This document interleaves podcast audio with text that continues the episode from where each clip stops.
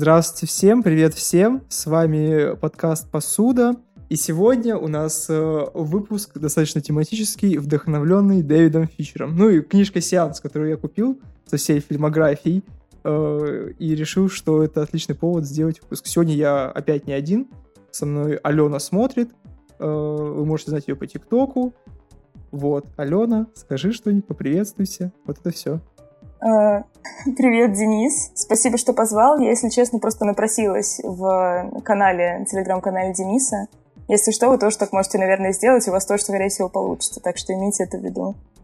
Просто напишите, что вы хотите в подкаст. Потому что, ну, это гораздо прикольнее обсуждать, э, вот, знаешь, целую фильмографию с кем-то, потому что я буду сидеть, э, знаешь, когда один там выдавать какое-то мнение, прикольнее вот пообсуждать это будет и дольше, и э, мнения могут не сходиться, или диапазон может быть разный. У Дэвида Финчера на самом деле оказывается не так много фильмов, и э, некоторые из них вы могли когда-то давно смотреть и даже не знать, что ого, оказывается, снял Дэвид Финчер. То есть у него есть какие-то вот характерные, допустим, там, бойцовский клуб, ну, разумеется, там, э, исчезнувшая 7, но вот период, э, когда он стал таким вот прямо студийным э, ремесленником, где-то вот посередине, это вот загадочная история Бенджамина Баттона или девушка с татуировкой дракона, вы могли смотреть, когда вы еще там условно в детстве или просто в начале десятых, и даже не понимать, что это его фильмы.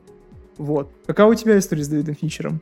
Ты знаешь, я на самом деле как раз-таки из тех людей, которые впервые посмотрели Финчера, вообще не знаю, кто такой Финчер.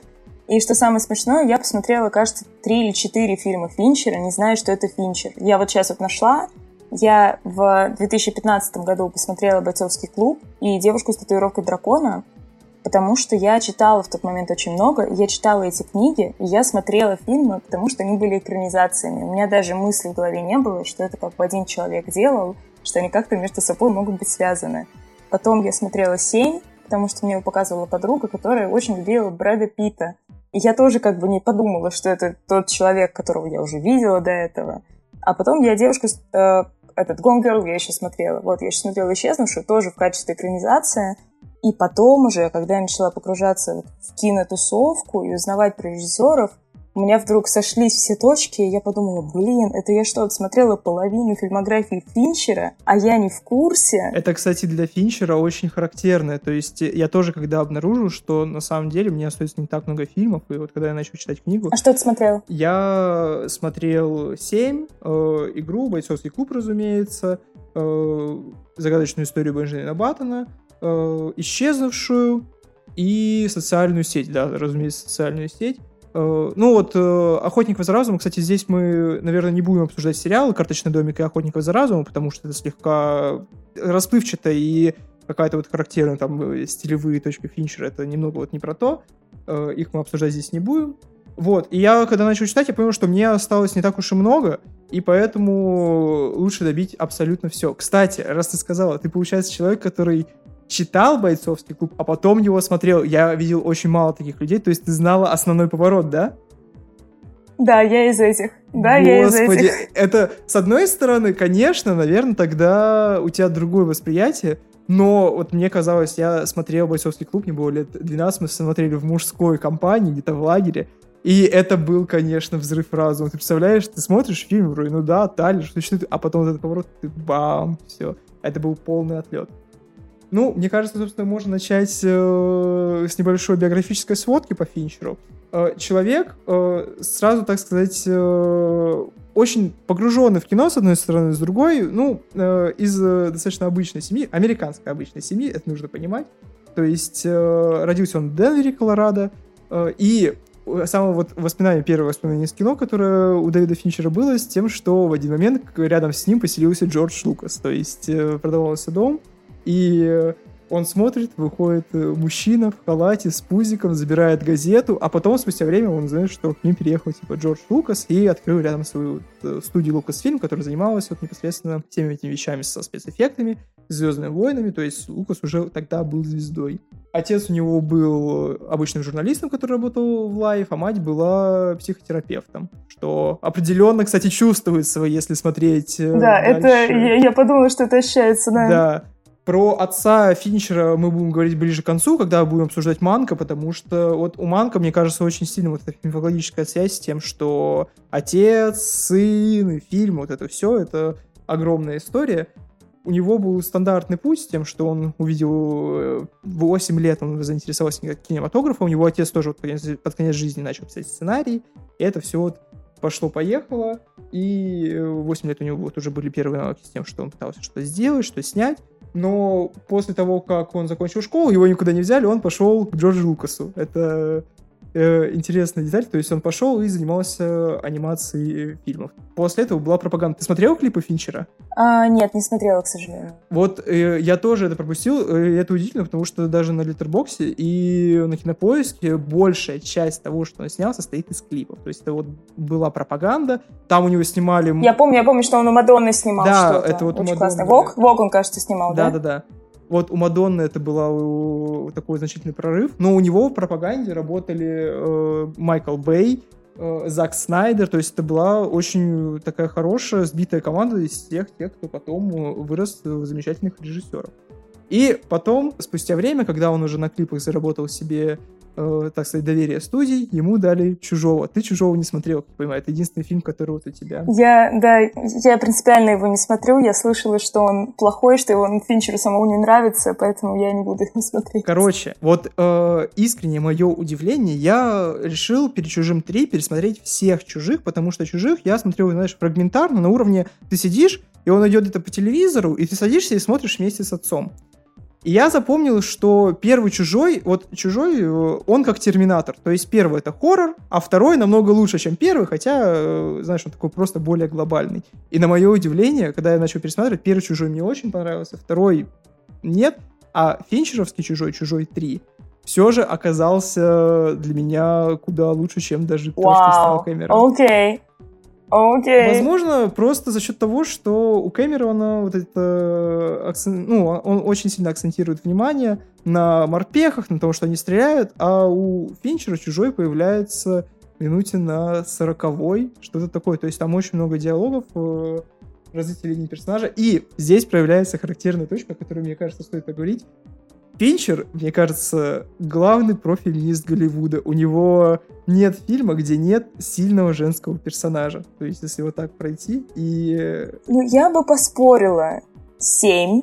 Mm, ну, возможно, да. Возможно, в семи это все же прослеживается. В принципе, бойцовский клуб. Нет, я не готова сказать, что Марла, Марла Сингер это Марла, сильный наоборот, женский персонаж. персонаж. Но об этом мы поговорим, мне кажется, позже, когда Ладно, да, дойдем да. до него. Еще обсудим, да. А 7, ну, тоже Брэд Питт просто говорил, что вот э, женский персонаж там это единственное солнце в фильме. Все остальное это скромешная темень, и только вот э, женский персонаж там просвечивает. Но э, Эллен Рипли здесь э, достаточно хорошо прописана на уровне того, что Э, она не отличается от того, что снимали э, Кэмерон и Ридли Скотт.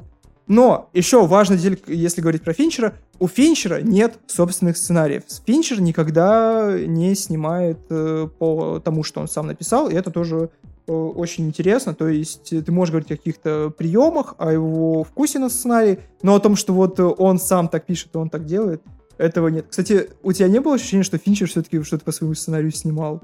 Ты знаешь, я на всякий случай сегодня специально перепроверила, потому что я, я, я чувствовала, что мне нужно еще раз получить ну, как бы, напоминание о том, что он все-таки ничего сам не писал. Вот, но да, потому что у него так или иначе он выбирает сценарий с какой-то вот схожей, эм, схожей, не знаю, тематикой, со схожим настроением. Да, с, с персонажами, с какими-то вот из раза в раз повторяющимися паттернами. И оно это вот э, наиболее заметно будет э, ближе э, по развитию. То есть вот в «Чужом» ты смотришь, и о том, что это фильм Финчера, мне кажется, говорит единственная деталь о том, что здесь э, достаточно сильный женский персонаж, и это такие своеобразные кулуары, бесконечные коридоры, безличные пространства. Это тоже очень характерно, то есть большая часть того, что он снимает, происходит в каких-то кабинетах, полицейских участках. Э, у него мало каких-то запоминающихся непосредственно э, декораций. То есть э, и в «Чужом» это воздвинуло абсолют, но я понимаю, почему этот фильм не любят. Потому что по сравнению с тем, что было у Ридли Скотта и у того, что было у Кэмерона, это разительно отличается. Он очень грязный, он очень темный. И «Чужой», э, он вроде как собрал кассу, но у Финчера были огромные проблемы да, с тем, что он этот фильм ненавидит. Его съели продюсеры, его съели сценаристы, там было три сценариста, которые постоянно что-то меняли, э, и производство было адовым, и после «Чужого 3» он зарекся что-либо еще снимать в Большом Голливуде, вернулся в клипы, но после этого появился фильм «7», который э, по счастливому стечению обстоятельств вернул Финчера к нам в киноиндустрию. Как ты посмотрел первый раз «7»? А, это было лето. Я была в языковой школе. Я там познакомилась с девочкой, с которой я, кстати, до сих пор дружу, что самое смешное. Вот спустя 8 лет она в Питере живет. А, она угорала по Брэду Питту. Она очень много смотрела кино, а я в тот момент смотрела только экранизации в основном. И вот у нас, когда был свободный вечер, она садилась и говорила, так, сейчас мы будем смотреть фильм с Брэдом Питтом. Я так посмотрела «Бесславных ублюдков», и я так посмотрела «Семь», собственно. Я помню, что это было очень, очень жестоко, очень интересно, очень ярко. И вот это вот «What's in the box?» я же тогда еще не знала. Я же тогда еще не начала в это погружаться. Это уже, ну это как бы это какой-то common knowledge, а, в один момент становится. Но я в тот момент еще не знала об этом, поэтому, конечно, было очень сильно, мне очень понравилось. И я с большим удовольствием его, кажется, пару раз еще пересматривала. Это для меня один из любимых фильмов у Финчера. Вот э, что осталось э, после «Семи» у Финчера навечно — это э, тот факт, что его даже после выхода фильма объявляли э, каким-то вот человеком, который культивирует эту жестокость, э, эстетизация насилия. И э, даже он сам рассказывал, что часто к нему подходили женщины из э, религиозных обществ и говорили, это нельзя, вы показали отрезанную голову. Но суть в том, что ее не показали. То есть э, люди бесконечно додумывали. То есть вот та же сцена с коробкой, мне кажется, вся суть в том, что головы тебе не показывают. Ты не знаешь, что в коробке до самого конца, но тебе этого вот достаточно. И э, весь производственный процесс был э, уже более лояльным, спокойным, и э, Финчеру в этот раз э, никто не лез, но при этом э, удивительно, что он собрал достаточно такой хороший каст, то есть это второй фильм в его карьере, и там сразу Брэд Питт, Морган Фриман, Кевин Спейси. Кстати, еще интересная деталь с Кевином Спейси, ты знала заранее о том, что он там будет или нет? А, я когда в первый раз смотрела, у меня еще вообще никто ничего... Ну, как бы... А, и ты имеешь в виду наличие персонажа самого? Нет, а, актере. А, ты знаешь, ну, когда я его в первый раз смотрела, у Кевина Спейси еще не было а, той как бы репутации, которая есть сейчас. Но потом, когда ты начинаешь ретроспективно это воспринимать, и когда я пересматривала уже, ты прям видишь, что у него хорошо получаются злые персонажи. Знаешь, вот такое вот зло.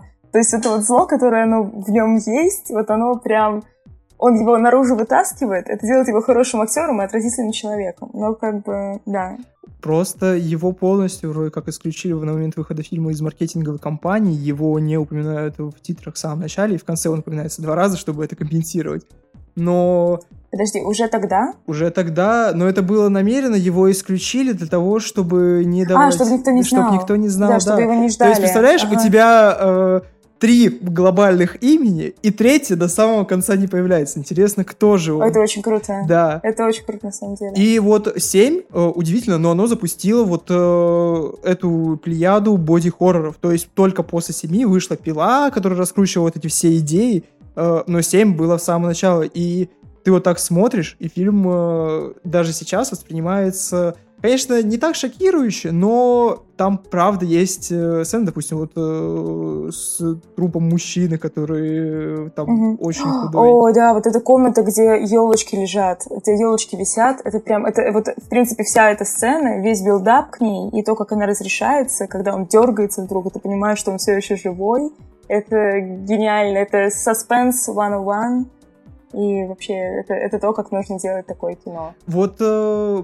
прямо сейчас э, есть ощущение, что у Финчера вот э, есть вот эта триллерная состо... составляющая детективная, которая, по сути, сделала его имя, но 7 играет, э, словно на совершенно другом уровне за счет просто общие картинки и жестокости и выхода в другую лигу. То есть это не просто триллер про поиски убийцы. Это первый раз, где ты можешь как-то додумать, что вот убийца абсолютный конченый псих. То есть обычно до этого такое разделяли. Либо у тебя техасская резня бензопилой, где убийца, а просто... Либо каннибал, который все равно, ну, интеллигент, знаете, играет в шахматы, да, ест людей. Э, в общем, линия была с тем, что убийца, если вот он хитроумный, он не совсем кончен, он не убивает людей направо и налево. Вот, э, то есть только после того, как Финчер снял э, непосредственно 7, появился вот этот маньяк, который может быть э, одинаково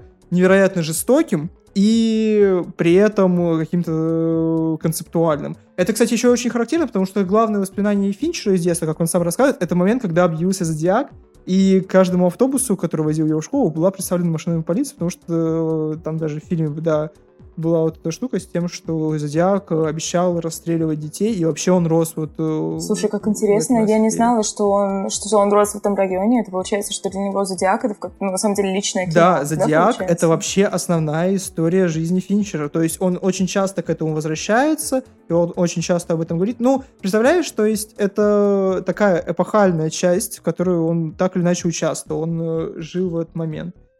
Но 7 э, стал очень хорошим стартом и фильмом, который чаще всего писали не имя Дэвида Финчера, потому что у него один момент случилась деталь с тем, что он не хотел, знаешь, чтобы его упоминали, писали режиссер фильма «7». И вот после фильма «7» э, идет фильм «Игра».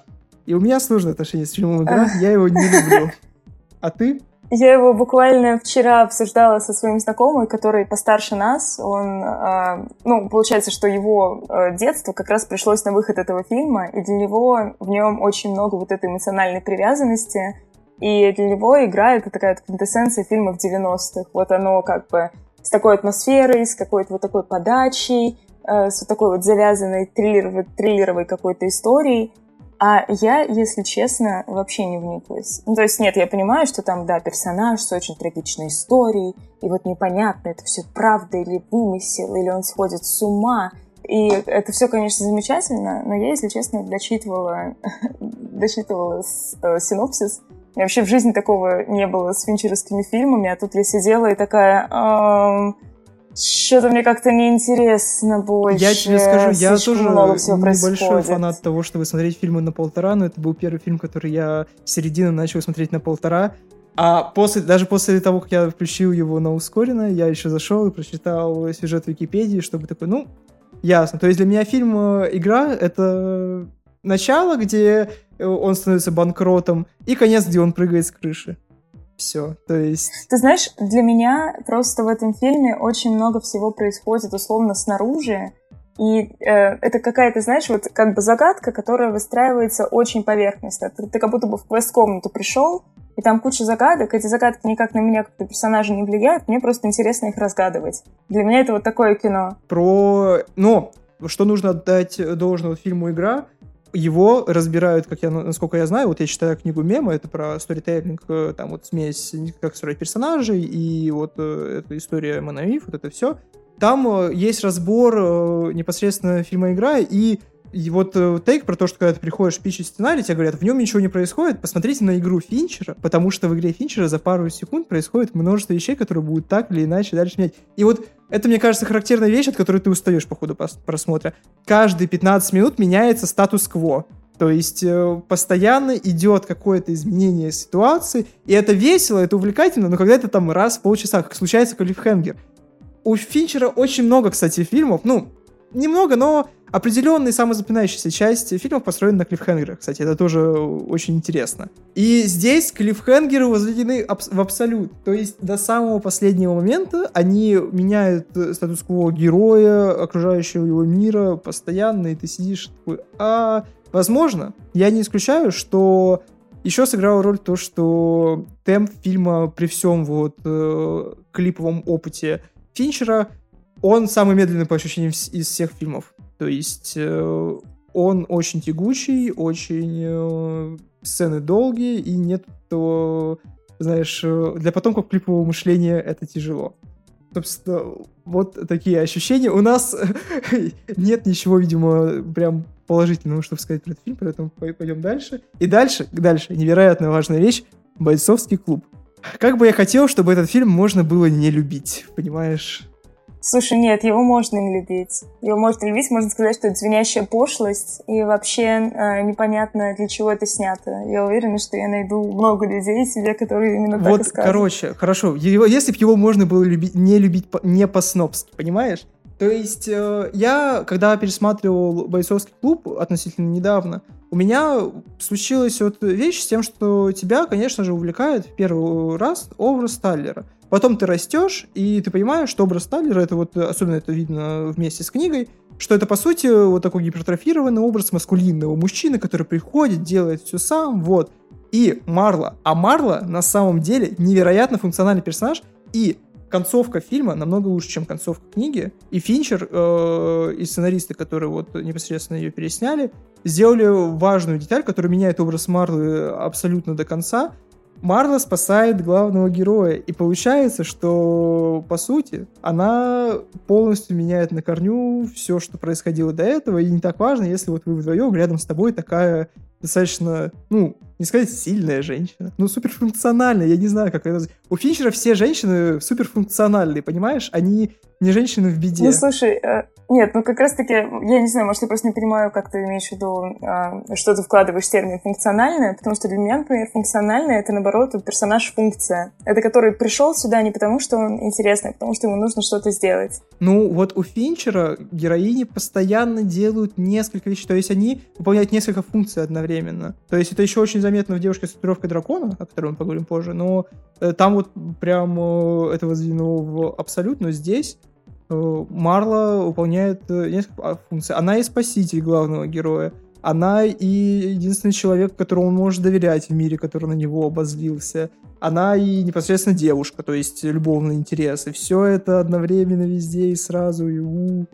Какие у тебя вот э, за э, вот ощущением от мемов, философии Талера Дёрна, это все отношение к бойцовскому клубу? Ты знаешь, он меня увлекает в первую очередь исключительно с формальной точки зрения. То есть я обожаю то, как он сделан, я обожаю приемы, которые использует Финчи, вот эти вот пролеты вообще какие-то магические, то, как он выстраивает кадр, то, сколько было вложено. То есть ты просто понимаешь, что, зная еще, как Финчер работает, зная, что он может там по 70 спокойно сделать шотов, просто чтобы получить вот какую-то идеальную, эм, и, вот идеальный, я не знаю, перформанс, идеальное сочетание всего. Я сегодня слушала его интервью, и он говорил, что для него в, вот, в конечной как бы сцене важно не чтобы это был лучший перформанс у актера, а важно, чтобы это был пик вообще у всей съемочной группы. То есть это чтобы это был лучшее, что может сделать звукарь, лучшее, что может сделать оператор, focus puller, э, осветитель, э, все актеры, которые вообще есть. И когда ты задумываешься об этом, ты думаешь, что бойцовский клуб это, конечно, это, это, это настолько сложно сделанное кино. Здесь еще наиболее проявляется вот непосредственно клиповый опыт Финчера. Это снято как ли первый час фильма, тебя постоянно бросает из локации в локацию, ты по хронологии движешься очень резво, и у тебя создается ощущение, что ты от фильма не устал. То есть первый час проходит на одном дыхании. И, кстати, в «Бойцовском клубе» появляется тоже визитная карточка первая. Это запоминающиеся э, начальные титры. То есть вот этот пролет с мозгами, О, да. подул. О, да. Э, и в «Семи», и в «Игре» такого не было. И вот э, дальше это останется. Нет, ну, слушай, ну в «Семи», в «Семи», кстати, нормальные, в принципе. В «Семи» нормальные титры. Они не такие запоминающиеся, да, но они вполне... Там уже проявляются, такие. но здесь это прямо вещь, которую ты, если ты начинаешь смотреть, ты вспоминаешь в первую очередь вот про э, начальные титры. И э, Финчер, кстати, не боится писать на кадре. Это вот э, тоже в моменте, когда он расписывает сцены из Икеи, это много где потом и в социальной сети появляется, это э, вроде как э, в «Исчезнувшей», у меня чуть-чуть другая история с э, фильмом «Бойцовский клуб».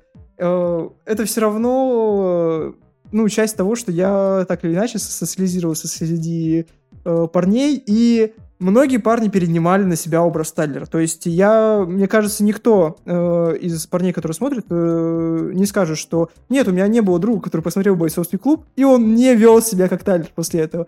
То есть он не одевался в сетчатые маечки, не ходил такой капитализм. Ужасно, ребята. Мы общество потребления. То есть я не знаю, это все-таки часть Чака Паланика, которая осталась фильмом. Чак Паланик 35 не растерял свой юношеский максимализм, и он э, оставил это, вот, этот след и на фильме, и на книге. И даже сам Финчер э, в, в интервью рассказывал, что как-то его дочка пришла и сказала, что она дружит с парнем по имени Макс.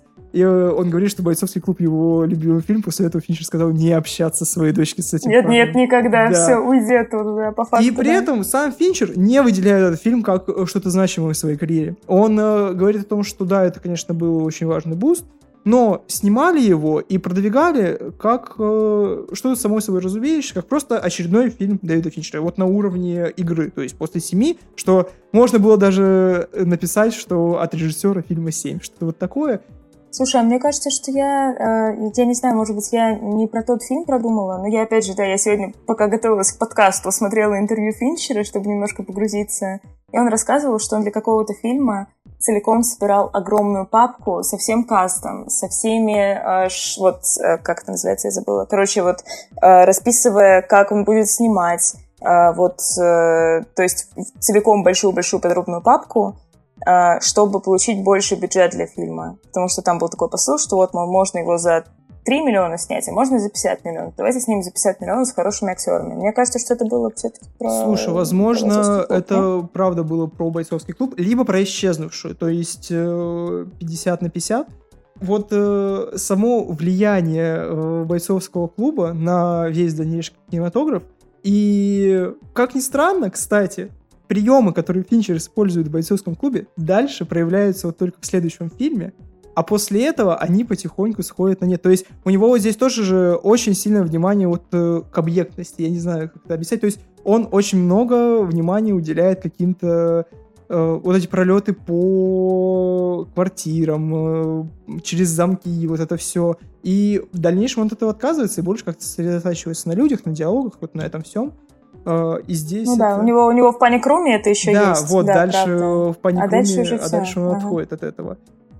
Вот. И бойцовский клуб это все-таки огромное большое влияние. И фильм э, очень, вот мне лично, я бы хотел по-снобски говорить, да, он, конечно, такой. Но он слишком хорошо сделан, слишком хорошо снят.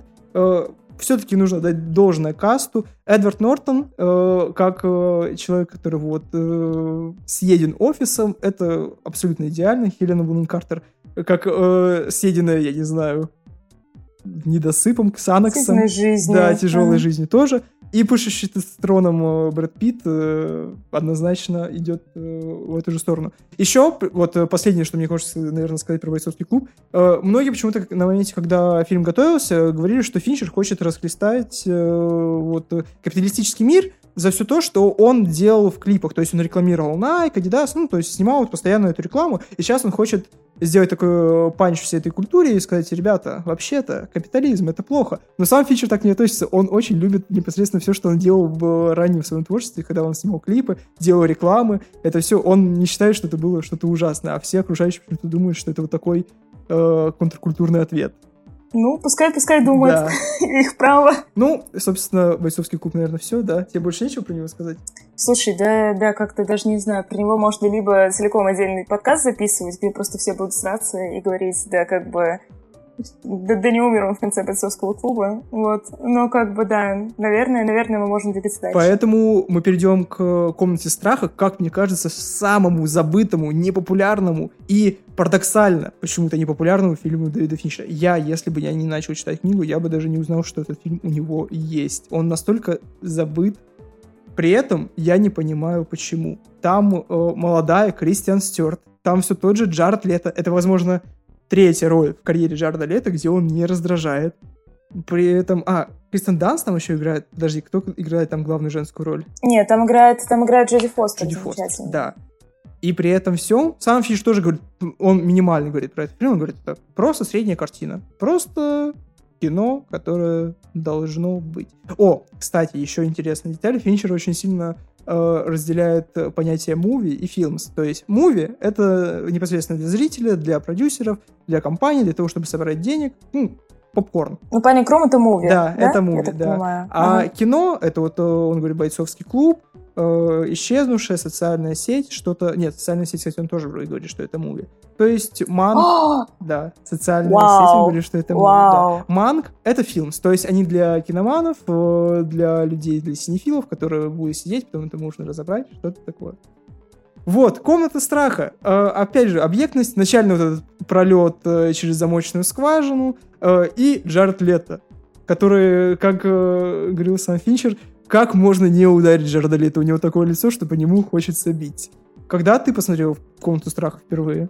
Я посмотрела ее в 2020 году, получается, года полтора назад, наверное, потому что я пыталась досмотреть всего Финчера. Э, У меня там как раз тоже оставалось буквально несколько фильмов, и я решила, что пора посмотреть «Паник Рум». И я не могу сказать, что я какие-то вообще чувства испытывала от просмотра, если честно. Было любопытно посмотреть на Кристен Стюарт, и всегда замечательно посмотреть на Джоди Фостер, потому что она, ну, она, она классная, что она с этим сделать.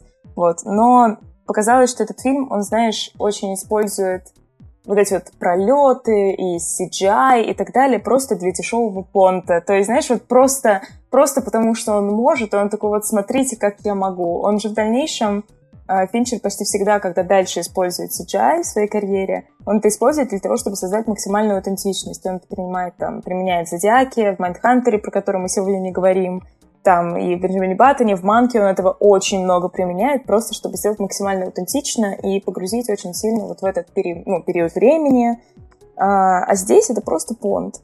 И поэтому я, я, я не люблю просто понты, мне нравится больше аутентичность. Комната страха — это словно наработки, которые вот именно какие-то режиссерские, операторские, которые остались после бойцовского клуба. Ты смотришь их, э, э, когда вот непосредственно в хронологии, ты видишь, что это идейно пр- практически тот же самый фильм. Это словно спин про э, проект «Разгром». То есть они забрались на какое-то дело. Но э, очень интересно, что самая основная вот идея фи- фильма, которую сам Финчер проговаривает, что она вот семейная, то есть у всех героев какие-то проблемы с семьей. И я бы сказал, что этот фильм, он построен идеально сценарно. То есть э, единственное, что ты можешь заметить и видеть, чисто на бумаге, в сценарии, он ложится, то есть э, все линии закольцовываются, все какие-то вот э, коллизии разрешаются, но за счет вот этой идеальности он и выглядит каким-то вот безличным. То есть э, ты не можешь его искренне любить, э, потому что Да, да, он прямо, да. са- знаешь, самый лучший мальчик в классе. Это фильм, который не вызывает на эмоции. Да, то есть ты смотришь его, и ты думаешь, ну ладно, это был норм. Вот так вот. И такой, ну хорошо. Ты его договорились». не Да. за что, понимаешь? Вот э, когда мы говорили про игру, она нам не понравилась, нам было что про нее сказать. Про комнату страха ты не можешь сказать, что тебе не понравилось. Можешь сказать, что тебя, конечно, немножко выглядит хорошо, но в остальном ничего запоминающегося. И сам Финчер говорит, что, ну, есть и есть. Поэтому дальше мы двигаемся к достаточно личному фильму и э, фильму, который потом, как я понимаю, слегка все же за счет первоисточника, многие его недолюбливают и разбирают именно за счет того, что первоисточник Роберта Грейсмита, который вот написал всю эту историю и выставил э, Джалина как э, Зодиака, потом это опровергают, но, тем не менее, очень личная история для Финчера, потому что он в этом жил, он дышал этим воздухом, и он чувствовал присутствие Зодиака. Какая у тебя история с этим фильмом? Ты знаешь, я его смотрела очень давно. Мне кажется, я его смотрела, наверное, в 2017 или 2018. И, скорее всего, я его смотрела в качестве фильма с Джейком Джилленхолом. То есть у меня была такая мотивация его посмотреть, потому что мне нравится Джилленхол. И у меня... не- я не помню больших восторгов, но я помню, что мне очень понравилась сцена вот эта иконичная, где он сидит и говорит, а вообще-то не так уж и много домов имеет подвал у нас здесь. И ты сидишь, и ты думаешь, блин, а вот что там в этом подвале? Вот правда. Откуда мы знаем, чем это закончится? Это правда очень хорошо. Вот. А так, надо будет его присмотреть. Я не помню почти ничего про него, кроме того, что там Джиллин Холл хороший. А Джеллен Холл, кстати, этот фильм ненавидит. Он... э, Реально? Да. Ну, не прям искренне ненавидит, но о самом Дэвиде Финчере, о процессе съемки этого фильма он отзывался нелестно и говорил, что ему не понравилось работать на площадке именно за счет этого перфекционизма Да. Финчера. И у самого Финчера, когда он объясняет то, как он снимает, очень простой подход. Он говорит, что мы получаем слишком большие деньги за то, что мы тут делаем, и нужно отрабатывать на все 100 на самом деле. То есть ты не можешь оплачивать кеттеринг на 10 тысяч долларов в день, и при этом mm-hmm. э, снимать побыстрее, чтобы все разошлись домой. Это не до конца правильно.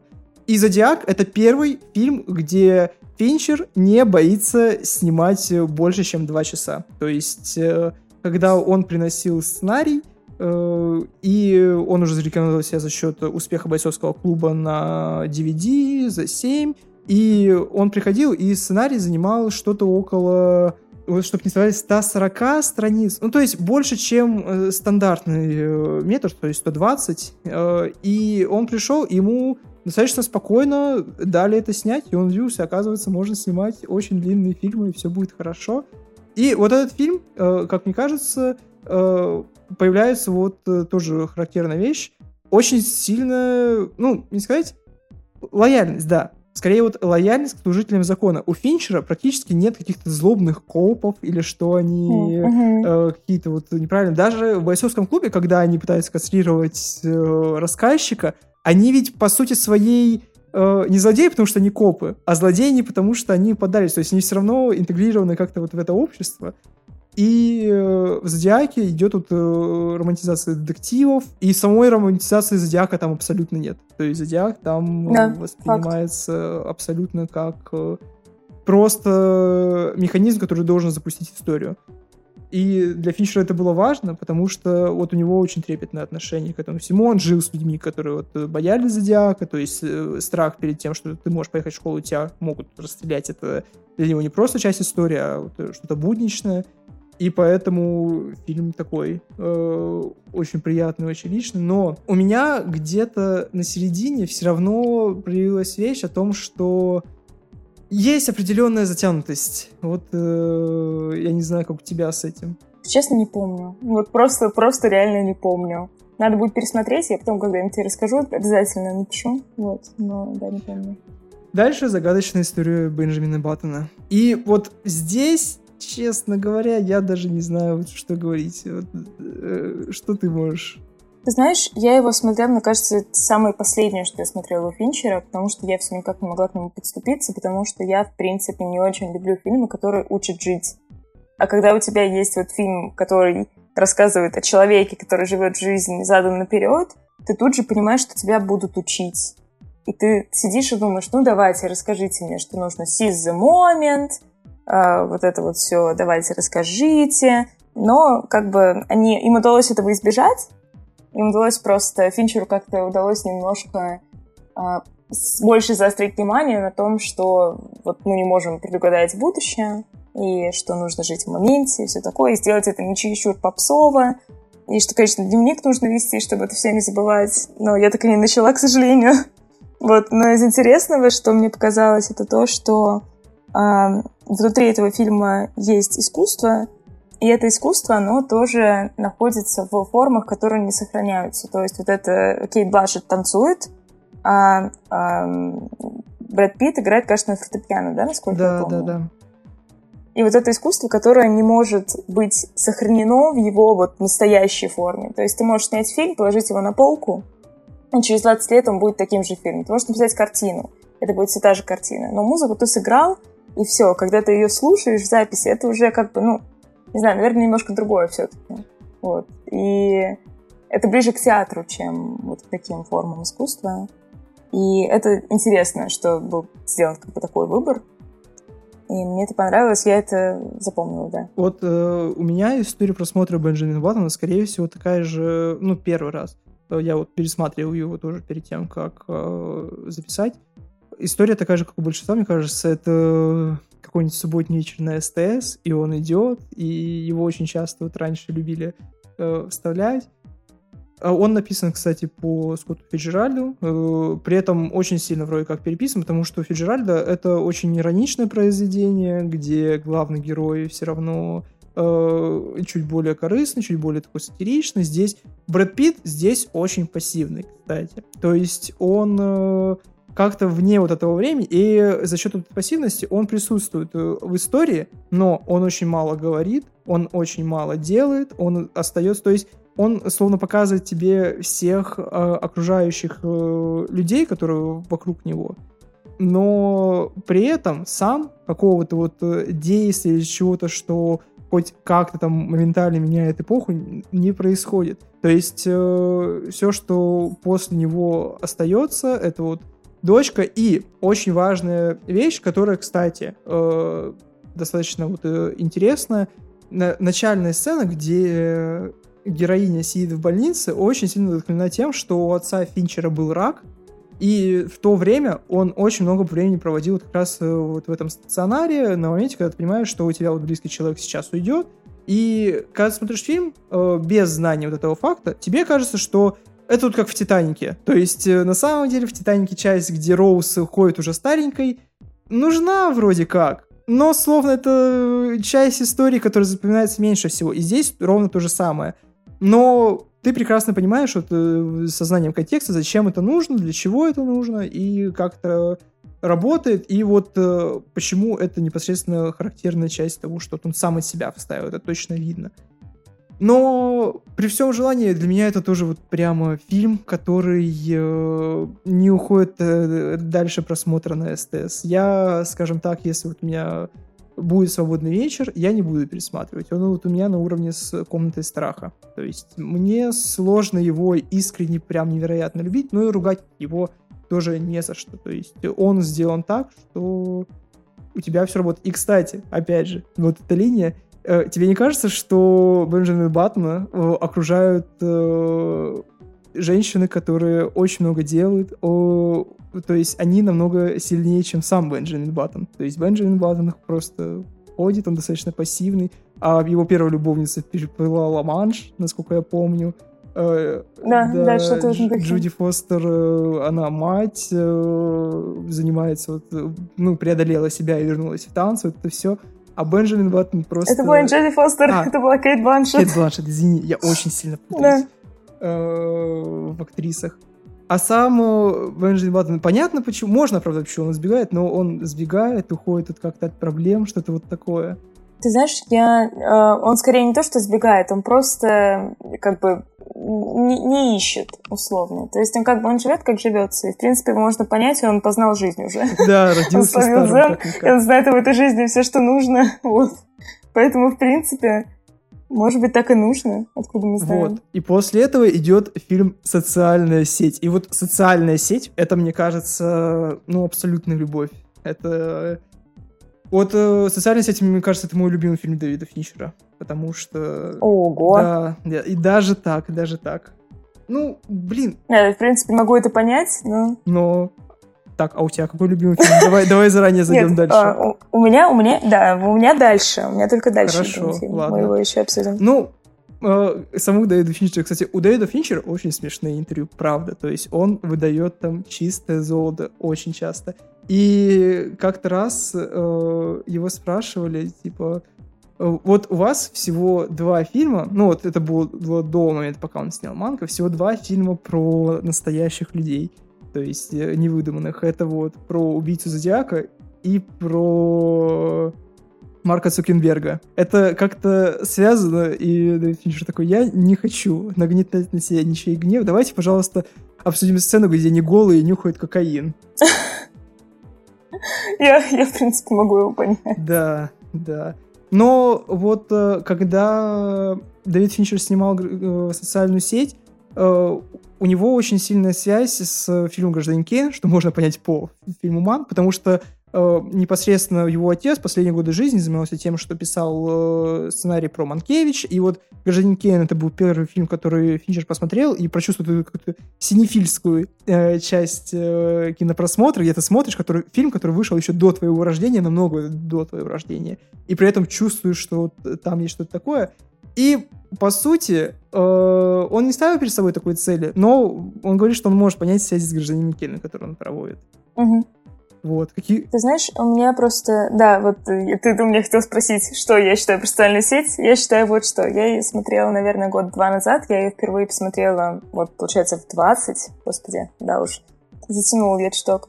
И мне очень понравилось, потому что это просто картина с очень быстрым pacing ом. Это, конечно, спасибо Соркину, Соркин, конечно, абсолютно Господи, отбитый да. человек. Мы с тобой, вот ты сейчас Финчер абсолютно отбитый закончишь, мы человек. с тобой про это поговорим, потому что э, я что-то при начале упустил эту деталь, да. Да, они абсолютно оба отбитые люди, и очень здорово, что они сошлись на этом проекте, потому что благодаря этому там такая высокая степень энергичности у этого фильма, что как бы а- а- оно тебя захватывает, ты находишься в этом мире, и вообще сложно оттуда куда-то деться. И это с учетом того, что это фактически история просто про суд. Ну, типа, что может быть скучнее, да? Ну, так, Ну, по-хорошему. Соркина словно, Какой-то вот- когда он такой, «Хм, история про суд.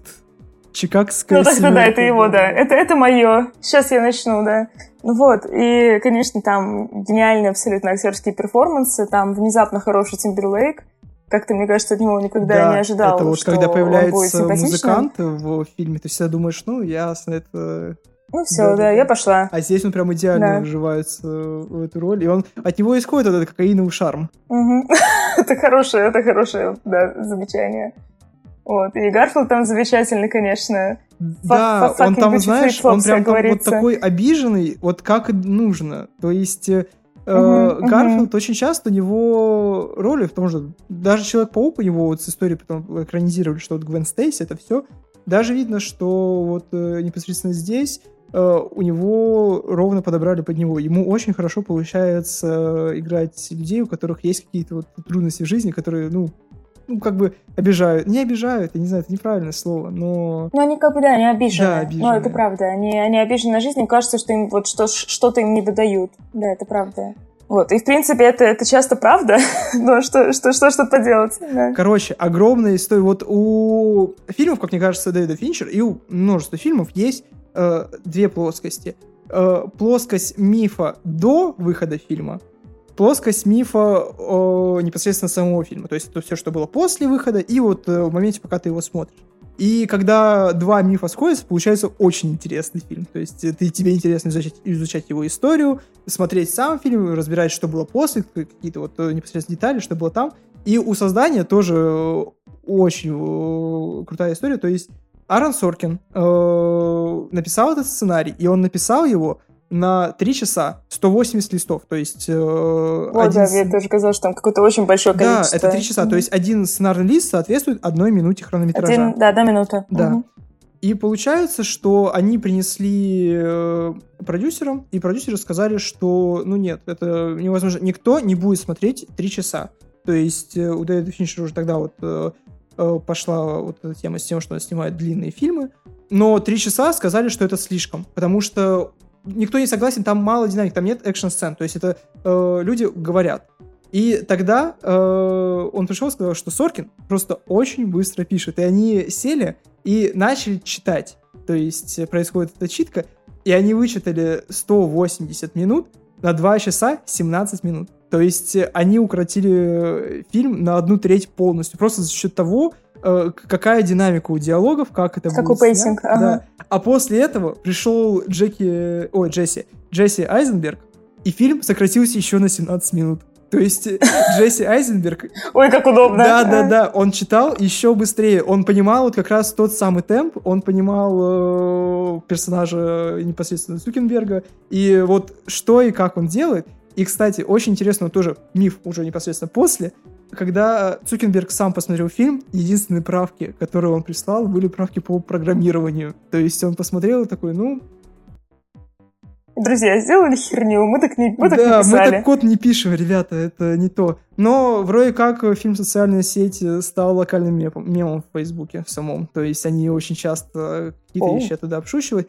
Ясно, что он, ну, вот эти правки по программированию, это тоже такой микробунт на, на уровне того, что, ну да, конечно, написали, но делайте хотя бы вот так. И он мог бы представить, что не, на самом деле было не то, было не это, но осталось все на таком уровне. И вот самое интересное, что мне кажется, это гражданин Кейн, э, но с уклоном на то, что э, на самом деле Цукенберг э, вот становится каким-то таким, знаешь, бунтарем, и у него появляются вот эти вот выходки на моменте, когда появляется... Да, Тимберлейк. Тимберлейк, да. Появляется, и вот эта типа, визитная карточка, типа I'm so bitch, э, и то, что вот он Да. в халате пришел.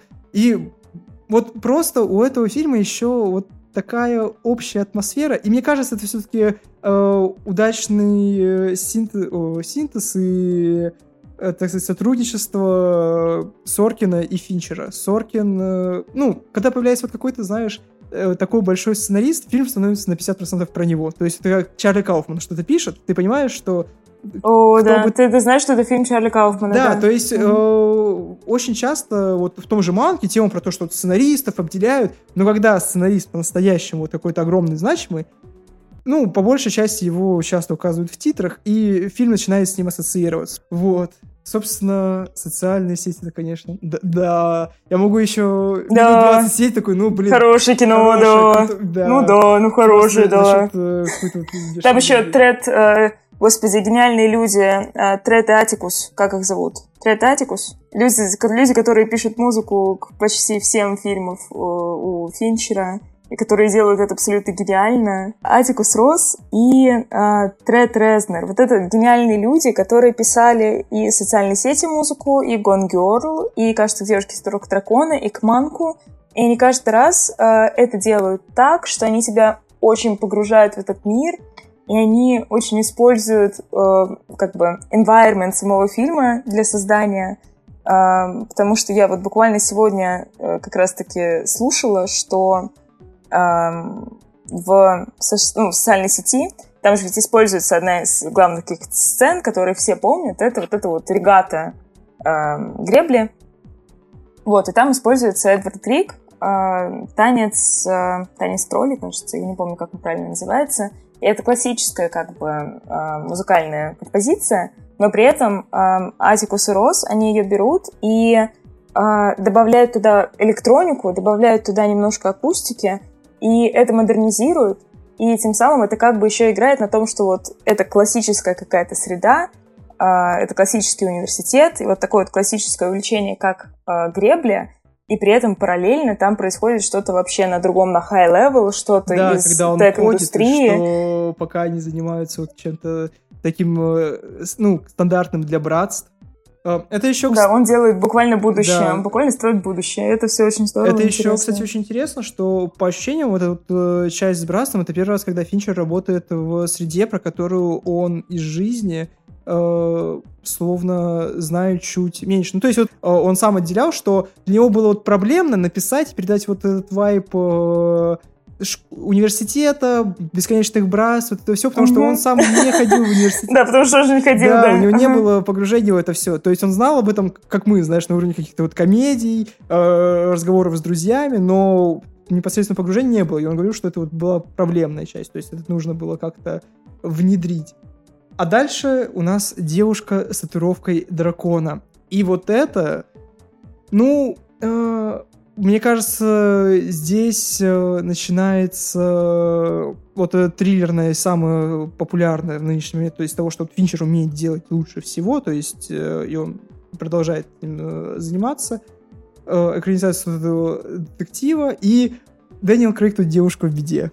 Он прямо тут такая... Он ходит в этих свитерочках. Да, это так. Это так. То есть, понимаете, когда вы берете Дэниела Крейга Бонда, я не знаю, игра, вот э, это 2011, кажется, или 12 Играл ли он уже в этот момент Бонда? Я уже не, помню. Он тогда, тогда вышел, да, вышло уже два или три фильма. Вот. и вы берете Бонда и делаете из него такого по характеру э, и по описанию в книгах именно такого достаточно субтильного персонажа, который mm-hmm. вечно ошибается. И единственное, что Дэниел Крейг сделал как детектив, он нашел... Э, Рунимара. Рунимара, да. Он нашел Рунимару. То есть и дальше она полностью ведет расследование, она делает э, все вот эти решения, за которыми ну, его увидели, она катается с его противником, а он ходит такой, ах, блин, ну что такое? Это Марла Сти... Э, короче, это э, Марла, но которая стала вот прям совсем альфой по ощущениям. Что-то такое. Нет, ну ты знаешь, ну просто, блин, я все-таки не готова сказать, что Марла — это сильный персонаж, понимаешь? То есть мне кажется, что у нее все-таки она достаточно двухмерная, тем не менее. А вот э, Рамимара, она там как-то уже пообъемнее. У нее есть и травма, которую мы знаем, и желание мести. Я, честно, я очень давно его смотрела. Вот когда я книгу читала как раз, я тогда же и смотрела. Я помню, что мне понравилось, э, как вот это, вот, знаешь, ощущение скандинавского детектива. Мне кажется, Финчер вообще идеальный режиссер для этого, потому что он сам по себе, знаешь, такой э, вот эти приглушенные какие-то тона да, темные. вот это. Такая вот выверенная, супер выверенная камера с малейшими какими-то вот передвижениями. Вот да, да, да. да, это прям это идеально, идеальный режиссер для такого кино. Вот, и я помню, что мне понравилось именно как экранизация, мне понравились решения, но я тогда, конечно, не уделила никакого внимания, что это Финчер. Мне, мне бы его пересмотреть, справедливости ради. Вот. Он э, просто еще идет вот э, таким темпом, что словно сам путается в, знаешь, скандинавских именах. И есть ощущение, вот, э, которое передается, что Дэниел Крейг здесь чужак, абсолютно чужак. Э, и э, он словно вот в этих бесконечных скандинавских лесах, в этих богатеев, э, знаешь, это ситуация с тем, что там прозрачный дом, где все так минималистично, и подвал, где пытают внизу какой-то вот этот нацизм. Кстати, как-то вот, насколько это точно экранизация книги, раз ты читала? Ты знаешь, э, мне показалось, что оно достаточно точное. То есть у меня не было такого, чтобы я э, досмотрела и подумала, ну и хрень. Мне понравилось скорее. Вот, поэтому... Ну, просто книга, она тоже, она вот так, такими же примерно обладает, э, как по мне, характеристиками, что ли. То есть она тоже такая вот аккуратно выстраивает историю, ты тоже как бы... Финчер, он же очень правильно все делает, в том, в том смысле, что зритель, он узнает одновременно с персонажами все, и в этом плане с нами честно обходится. Вот. Ну, вот э, сам Финчер говорил, что это, ну, не сказать, что была, по сути, какая-то награда за успех э, социальной сети, но это был фильм, который ему разрешили сделать, э, потому что это был стопроцентный рейтинг R. А если, ну, как ты понимаешь, рейтинг R это все. То есть это 50% сборов отрубается, Ага, ну да, там ну достаточно да. жесткая сцена с изнасилованием и местью в виде изнасилования, вот э, это все. И получается, ему разрешили сделать этот фильм просто вот на каком-то общем доверии. И вроде как, кстати, он даже очень хорошо собрал, э, но недостаточно, чтобы снимать э, продолжение. Плюс потом оказались вот проблемы с тем, что потом экранизация в продолжении как-то там уже были проблемы. Но э, интересно еще, что линия того же Дэниела Грейка, э, у него есть, как мне кажется, схожесть с Бенджином Баттом, потому что он э, своеобразно плывет по течению. То есть э, mm, он... Да, есть что-то в духе. Да, то есть... Э, даже инициатором э, секса здесь выступает Рунимара, и это, типа, такая показательная вещь с тем, что он прям такой, ну ладно, если так, ты уехала, ну, ну и пусть, типа, все. Ну и пожалуйста. Да, но э, очень прикольные сцены, которые показывают, знаешь, раскрывать персонажа на уровне того, что там женат на работе, в моменте, когда он постоянно об этом говорит, когда Рунимар уезжает, он э, все-таки остается с э, главным редактором своего журнала. Вот такое. Дальше у нас «Исчезнувшая». Как я понимаю, вот это твой любимый фильм, да? Да, это мой любимый фильм Финчера. Это... Я очень люблю «Исчезнувшую». Честно говоря, вот я пересматриваю «Исчезнувшую» тоже. И момент, когда э, главная героиня, которую исполняет э, Розамунд Пайк, это, Розамунд да, Пайк. в этот раз угу. я не ошибаюсь, э, Розамунд Пайк, она рассуждает о девушках, которые должны быть рядом с мужчиной, едет тут на машине. She's a cool girl. Да. Ага. Ага, она да. очень сильно Короче, это словно бойцовский клуб для женщин. Вот что-то такое. Такую мысль я хочу продвинуть. Ну, не совсем. Эм, окей, я, наверное, готова поспорить, потому что да, это можно трактовать как такой гимн для Female Manipulator, для такого типа персонажей, для такого типа, для типа девушек, которые пытаются использовать этих персонажей как какую-то ролевую модель. Это, в принципе, можно понять, потому что это, правда, какой-то бунт. И э, я так помню, что сценарий же писала сама Гиллиан Флинн, которая книгу написала, насколько я помню. То есть в этом смысле она очень, э, очень точно переносит вещи из э, книги на экран. И здорово, что как бы у них вот такой вот получился союз с Финчером. А, но для меня, на самом деле, этот фильм не совсем про сильных женщин, которые бунтуют против э, мейл-гейза. Это скорее, наоборот, в личную историю для меня превращается, потому что, по сути, это фильм про двух людей, которым не позволили найти какую-то свою идентичность, и они просто притворяются всю жизнь кем-то другим. То есть, так по-хорошему, э, я забыла, как зовут персонажа, у главного персонажа, Ника. Вот, у Ника, у него вот такой вот архетип какого-то самца, вот он там пишет как сам журнал, вот он весь Финчер, такой из себя ему нужен был актер, бы... который словно вчера вышел из братства в э, колледже. То есть он Вот да, это Бен Аффлек, это идеальный да. выбор. Это да. лучшая роль Бен Аффлека, да. как мне кажется. Да, но это, наверное, лучшая роль, я согласна. Вот, а Розамонд Пайк, она же ведь буквально Э, дочь родителей, которые превратили ее в бренд и не позволили ей просто иметь свое детство, они просто постоянно ее делали мейзингами. Ей постоянно надо было как-то соответствовать этой мейзингами. Понятно, что менталка, конечно, отъедет глобально, когда тебя просто постоянно делают кем-то другим. И она, кстати, мы ее ни разу за весь фильм не видим э, настоящей. Мы ее видим вот такой вот cool girl, когда они только начинают отношения с Ником. Мы ее видим жертвой, вот тот э, образ, который она для себя выстроила очень аккуратно и скрупулезно. Мы ее видим вот такой вот серой мышкой, мы ее видим там еще другой раз, другой немножко жертвой, такой беременной женой. То есть, знаешь, мы ее ни разу не видим настоящей.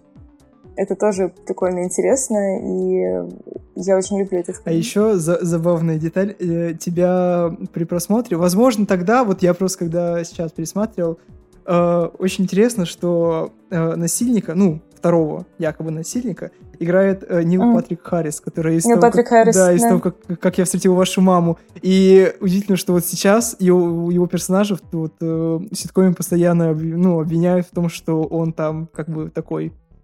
Э, ну, в нулевые возможно шутить про, э, типа, секс с девушкой, пока она спит, было словно что-то не из ряда вон выходящее, но когда ты сейчас пересматриваешь, uh-huh. там же эссе кинопоиска, постоянно были намеки на то, что вот э, Нил Патрик Харрис, конечно, не самый положительный персонаж в эту сторону, а здесь он прям вот насильник.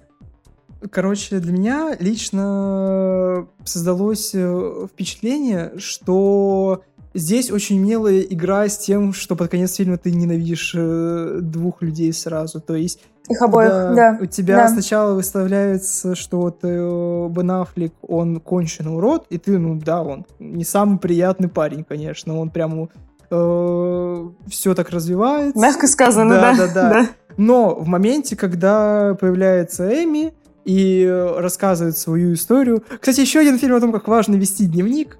Э, вот. Правда, да, действительно. Да. Вот мы и нашли ключевые мотивы ключевые Финчера. Мотивы. Дневники, дневники и подонки. Да, да, да.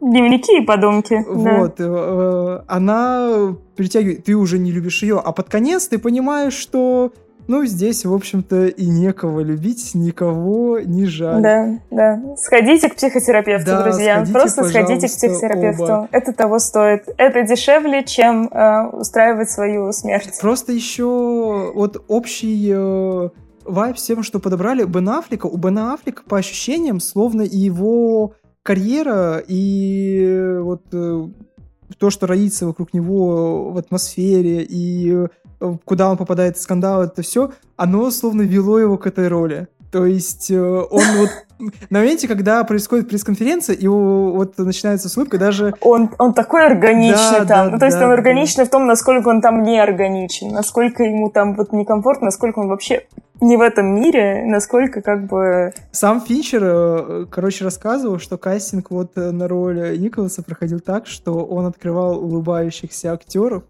и просматривал, и у него как улыбается Бен Аффлек, и он такой, да, это та Это очень смешно, это очень смешно, это звучит очень правдиво. Да, ну потому что словно это нужно было вот ему. И там еще есть заход про момент вот этой э, новой маскулинностью в силу того, что потом mm-hmm. она трансформируется, когда у нас... Э... Когда, э, когда он начинает строить для себя другой вот этот образ мужа, который ждет жену домой, да, да и, да, пожалуйста, да, возвращайся. Да, Ты да, об этом, да? да? Я mm-hmm, об этом. Mm-hmm. То есть... Что... Позволяй себе чувствовать. Что да. он mm-hmm. больше не крутой парень, который играет э, в американский футбол, а теперь он э, такой семьянин, очень, я не знаю, как это назвать, квадратный человек. То есть вот Адам Драйвер Мгм. идеально отображение новой маскулинности. Он прямо э, квадратный, а вот э, Бен Аффлек, он словно пытается вжиться в эту роль, и у него тоже вот э, интересный контраст с тем, что он как прообраз э, человека, который раньше был таким вот секс-символом,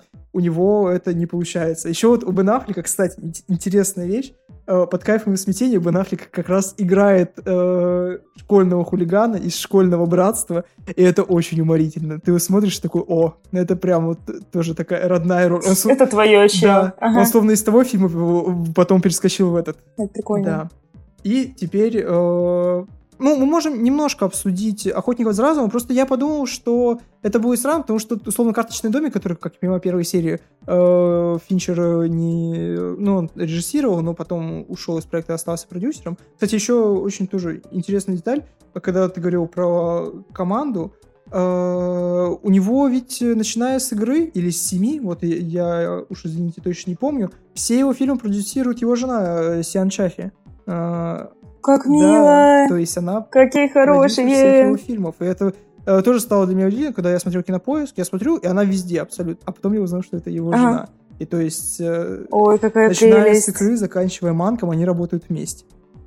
Вот. Если тебе есть что сказать про охотников за разумом, можешь сказать. Но для меня охотники за разумом, знаешь, это вот э, как зодиак, только вот, э, знаешь, если манк это дань уважения отцу, то охотник за разумом словно дань уважения матери. Ты знаешь, я просто... Ну, мне очень нравятся «Охотники за разумом». Я считаю первый сезон вообще гениальным абсолютно сезоном этого сериала. Я его отдельно пересматривала, наверное, раза три, потому что он мне очень нравится и формально, он гениально сделан там. Вот я немножко читала про процесс, что там Финчер, вплоть до того, что он там менял мусорные баки, чтобы они выглядели аутентично для этого времени. То есть, знаешь, вот, вот, вот он настолько да, но он, правда, он, он вообще абсолютно ненормальный, я обожаю это в нем.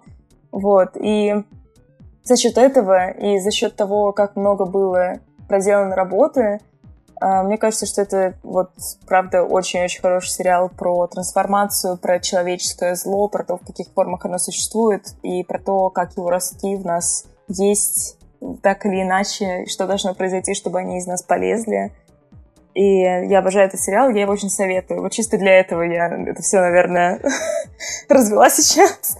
Просто чтобы его очень посоветовать. Но для меня это вот э, стало какой-то такой своеобразной жеребьевкой с зодиаком. Видно, что Финчеру очень сильно симпатизируют детективы, работники полиции.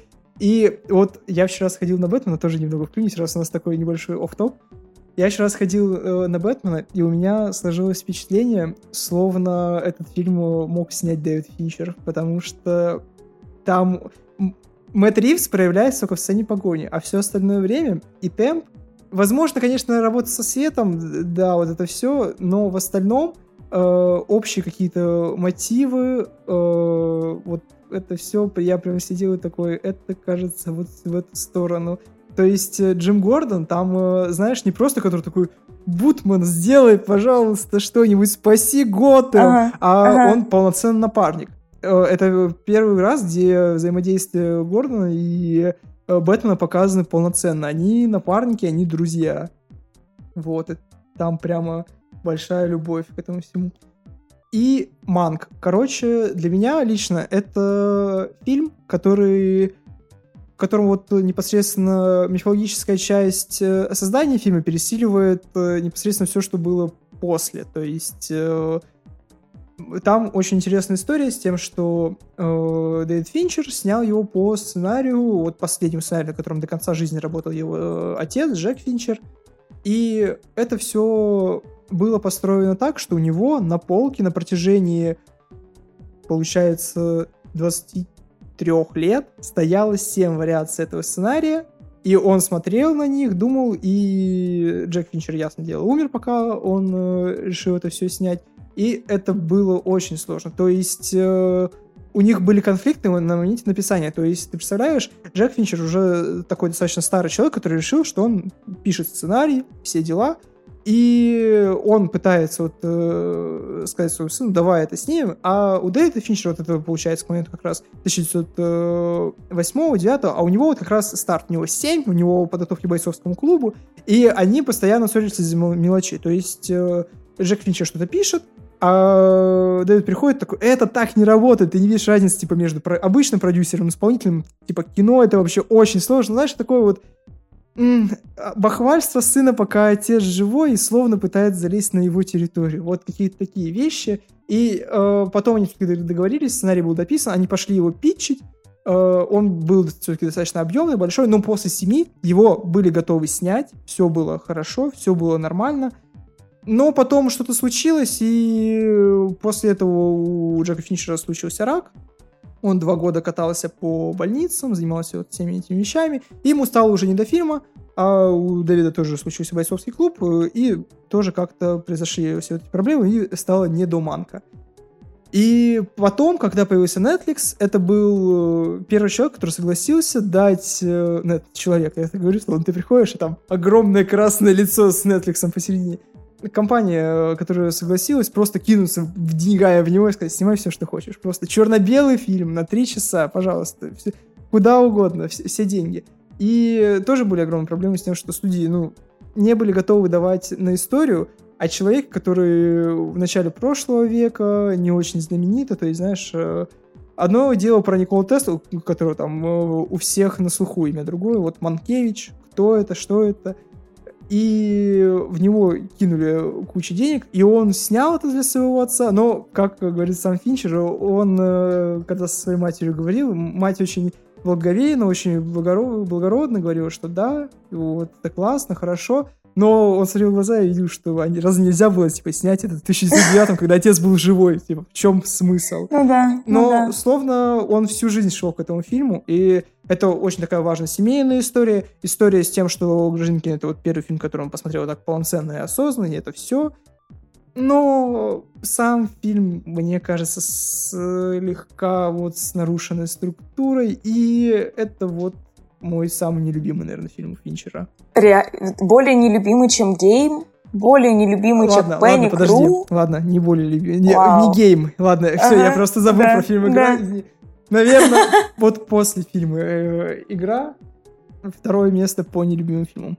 Ты знаешь, он у меня тоже скорее во второй половине списка, но при этом то, насколько он потрясающе сделан формально, это для меня было просто чем-то потрясающим. То есть я была настолько восхищена тем, что то, что снято вот в этом году, там какой-то, это же прошлый, да, год, насколько помню, или конец 2020 Это Конец 2020 В общем, вот что-то, что снято в мое время, настолько выглядит как э, вот как сороковые, то есть вот вплоть до ракурсов, которые выбраны, до звука, вот запись звука, она меня вообще поразила абсолютно. Мне кажется, что это потрясающе. Звучит как кино сороковых. Там вплоть до каких-то вообще маленьких мелочей. Вот ты знаешь, что э, раньше же на пленке а, надо было менять бобину в процессе фильма. А, Ну, там же, ожоги собственно, в бойцовском клубе, да. Да, и там же эти ожоги, они добавлены диджитально. То есть специально просто, чтобы добавить вот это ощущение фильма из сороковых. И там наверняка вот все костюмы подобраны вот так вот, что вот перья используются. Там вот у, а, у Сейфри какие-то перья были на платье. Я уверена, что эти перья, они вот из той же птицы, которые использовались там вот в сороковых. Ты знаешь, вот в таком духе. Я обожаю, когда у людей есть возможность вот настолько а, в это погрузиться и настолько вот скрупулезно к этому подойти. Мне кажется, что Финчер прям оторвался на этом фильме. Плюс я еще... а, Я смотрела интервью с а, ассистентом монтажа на этом фильме, и он рассказывал о том, что там есть кадры, которые буквально склеены из трех разных тейков, чтобы получить вот такой тейк, который нужно Финчеру. То есть там есть кадр где-то в начале, где эм, выходит человек от студии и говорит о том, что он то ли зарплаты там сокращает, то ли что-то еще. И этот э, кадр, он склеен из трех разных тейков. Э, в одном тейке говорит этот человек, в другом тейке аудитория, потому что там э, в третьем тейке встает женщина, которая сейчас будет что-то говорить. И ты просто смотришь на это все и думаешь, господи, какие вы все отбитые, ну какие вы все крутые, ну правда. Это вот э, фильм, понимаешь, э, ты вот э, эту штуку тоже расскажешь. Я говорю, вот здесь мифологическая часть того, как это снималось и как это делалось. вот она слегка перевешивает э, то, что вот по итогу на экране, ну, лично для меня в плане какой-то истории, ну, вот э, бесконечные прыжки по таймлайну, даже где-то вот с середины фильма ты перескакиваешь куда-то в начало того, что там было, и где он дописывает, это все и такое, а, что, где, куда. Но вот э, лично, что я посмотрел, и мне понравилось, это типичное рассуждение человека о Голливуде, который, знаешь, вот очень долго в нем работает. То есть э, люди, которые занимаются какой-либо творческой э, деятельностью, очень любят сидеть и рассуждать о ней. Чаще всего, ты, вот у вас есть, скорее всего, какие-нибудь друзья-музыканты, которые сидят и могут там миллиард лет обсуждать какие-нибудь струны, я не знаю, что-то. Я не связан никак с музыкой, но вы представляете примерно вот этот вайб, когда человек очень погружен. И когда кинематографист, он решает сделать вот эту любовную оду Голливуду, и э, здесь происходит то же самое. Вот у кого-нибудь Тарантино это было то же самое. То есть однажды в Голливуде это ведь тоже э, история про Голливуд для Голливуда. И Манка то же самое. Ну, ты знаешь, ну это просто э, здесь, э, наверное, самое важное в том, что это такие авторы, у которых ты готов это слушать и которых ты хочешь это слушать. То есть, ты, знаешь, вот тот вот самый человек, который может тебе рассказать о чем угодно, о чем ты вообще ничего не знаешь, но он делает так, что тебе реально интересно. И ты сидишь просто с открытыми глазами, вот смотришь, слушаешь. Я обожаю такое. Да, это очень занимательно. Просто знаешь, было бы странно, если бы Финчер после «Чужого 3» снял Манка и такой «Я ненавижу это все». Ну, да, ужасная, ужасная индустрия, противная, проплаченная. Прогнившая насквозь. Да. Ты смотрела эпизод э, в «Любовь, э, смерти робота» от Финчера? Мы его включим. Нет, не смотрела. Тогда нет, тогда оставим без него. Но в целом, я, кажется, в телеграм-канале про него писал. Можете посмотреть там. Но он хороший эпизод, просто вот максимально средний, то есть э, в нем нет никаких либо откровений, нет ничего, что как-то делает эту антологию лучше или хуже, просто ну, примечательный, интересный эпизод, который, надеюсь, запустит вещи, что э, с такими альманахами будут работать э, другие режиссеры. Вот, получается, угу. мы закончили полностью. Все. Да, удивительно. Ну, Хорошо, что... Да, хорошо, что ты не посмотрел всего в идеалина. Да. Я бы с тобой это обсуждать не смогла. Ну, мне кажется, если посмотреть всего идеально, вот мы с тобой обсуждали, по сути, 13 или 12 фильмов, вот что-то около, или 11, нет. Кажется, 13 фильмов все-таки. 11, 11. 11 фильмов. Mm. И у нас это заняло час 20 минут. Представляешь, сколько мы обсуждали 60 фильмов Вуди Аллена? У него не 60, у него 99. А, я 60, извини, пожалуйста, да. У него 99 фильмов, где он как, как актер, актер еще да. играет. Ну, можно. Да, если ты посмотрел 60 фильмов с Вуди Алленом, мне кажется, можно... Да, вот я, я сейчас проверила, 56. Ты знаешь, это надо вот растянуть просто на, я не знаю, Можно 5 частей выпускать. Ах, кошмар какой. Пять подкастов про Вуди Аллена. Кто такой слушать будет вообще? Вуди Аллен. Вуди Аллен, да. Ну, правда, знаю, знаю Вуди Аллена, наверное, только он будет, да. Вообще, О! очень примечательная вещь э, с тем, что удобно обсудить такого режиссера и понять какую-то общую картину. Что тебе кажется, абсолютно все эти фильмы объединяет? Um, вообще, Финчер, когда говорит о кино, он говорит, что у него одна из ключевых тем — это deception, то есть это лживость и неправдивость, и, в принципе, это можно найти в каждом из его фильмов, как мне кажется. Это какая-то лживость по отношению к самому себе, может быть, какая-то неаутентичность, что-то еще. И он еще часто говорит, что как бы все люди подонки, и это основа моей карьеры. Знаешь, вот э, он говорит, все люди подонки, но делает это не, знаешь... Э, с большой человеческой любовью, с гуманизмом. Да, все люди подонки, да, но мы все равно люди. Да, это да правда. но вот э, если бы он говорит, знаешь, когда Ларс фон Триер говорит, что все люди подонки, ты это видишь непосредственно в фильмах. Я просто к этому хотел Ну да, да, у него, у него это как-то по-другому. Да, у него это звучит, словно он говорит и реально в это верит. У Финчера это так шуточно. Ой, все люди подонки. А у Ларса фон Триера это уверенно, все люди подонки. Мне кажется, что просто э, достаточно интересно смотреть вот э, за тем, Э, как у Финчера развиваются мужские и женские персонажи. Мне кажется, вот для меня лично в, во всем, что он снимает, это такая достаточно центральная и глобальная тема. Не сказать, что там условно, бойцовский клуб, я делаю, что как самая большая вот э, часть размышления о какой-то маскулинности, э, играет в этом большую роль. Нет, просто если вот так потихоньку смотреть, какие женских персонажей он описывает, каких мужских, видно, что все-таки женщина, возможно, Дэвид Финчер любит гораздо больше. Вот. Ну, что-то вот такое. Я э, просто сколько смотрю э, и э, считываю, всегда они либо решают какие-то основные проблемы, либо они обыгрывают мужчин. Вот как-то это так выглядит. Согласна. Поддерживаю Финчер. Финчер позовин. Наверное, все. Спасибо за внимание. Подписывайтесь на подкаст, подписывайтесь на Алену. Я оставлю ссылку на Инстаграм Алены, оставлю ссылку на ее ТикТок. Надеюсь, ТикТок нам все-таки вернут. Вот. Было приятно э, все это обсуждать с тобой. Очень интересно. Спасибо, что позвал. Да. Все, всем спасибо за внимание. О, кайф. До свидания. Пока.